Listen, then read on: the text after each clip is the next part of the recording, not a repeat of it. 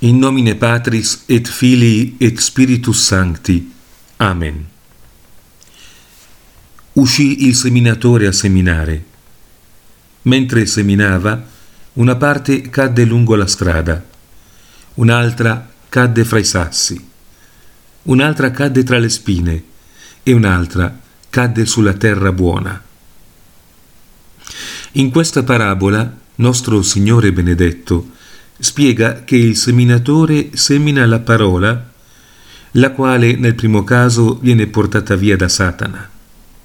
Nel secondo viene subito accolta dagli ascoltatori con gioia, ma non hanno radice in se stessi, sono incostanti e quindi al sopraggiungere di qualche tribolazione o persecuzione a causa della parola, subito si abbattono.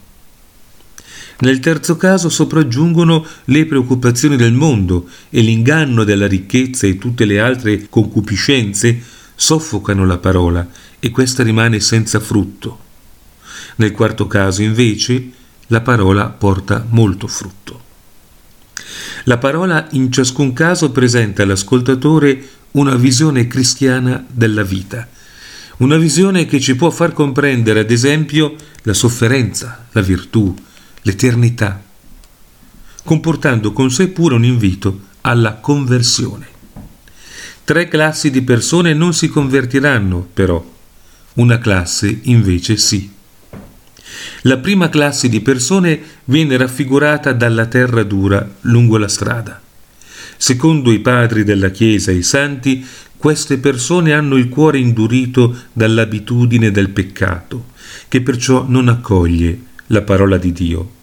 Satana difatti porta subito via la parola loro predicata e li spinge a tornare ai soliti peccati.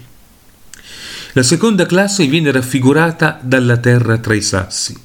Qui la terra, essendo sassosa, offre i semi poco per le radici.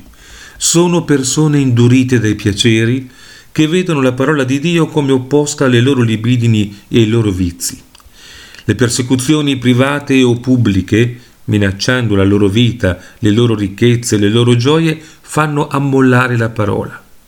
Quando l'avevano sentita, hanno odiato magari l'avarizia o la libidine, ma trovandosi in seguito di fronte all'oggetto del loro vizio, essendo induriti nelle cattive abitudini, di nuovo vi cedono.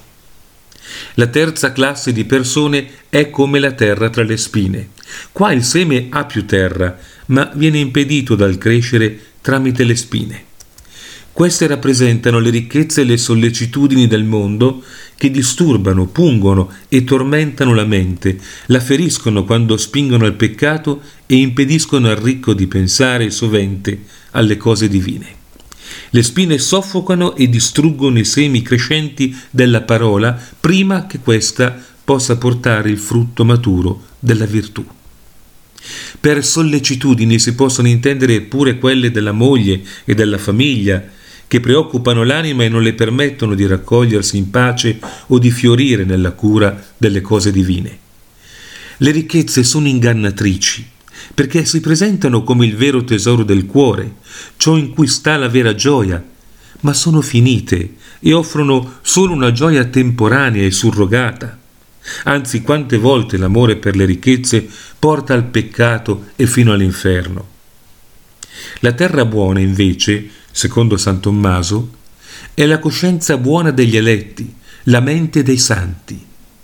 Essa riceve la parola di Dio con gioia, desiderio e con devozione del cuore, mantenendola nelle prosperità e nelle avversità, portandola avanti anche in futuro per dare molto frutto. Tra le quattro classi di persone che accolgono la parola, dunque, Tre non si convertono a causa dell'indurimento nel peccato e nei piaceri, delle concupiscenze, soprattutto l'avarizia e delle sollecitudini della vita. E noi? Quando magari un amico ci ha invitati a un piccolo ritiro, a una notte di preghiera, a una conferenza spirituale, a un pellegrinaggio, o quando abbiamo ammirato qualcuno per la sua devozione o virtù, o abbiamo sentito una frase di critica riferita a un altro, ma che valeva anche per noi, quando in tal modo la parola di Dio ci ha toccati, quale frutto ci ha portato? Gli uccelli l'hanno subito portata via? L'abbiamo subito accolta con gioia, ma poi siamo tornati a una vita di piacere? O le sollecitudini della vita, la ricerca di guadagno, la sensualità o l'orgoglio l'hanno soffocata? Oppure ci siamo impegnati e abbiamo portato frutto, molto o poco?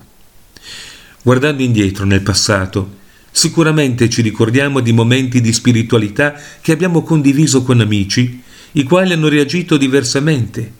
Per uno significò poco o niente, per un altro una gioia passeggera, per un altro la svolta determinante della vita.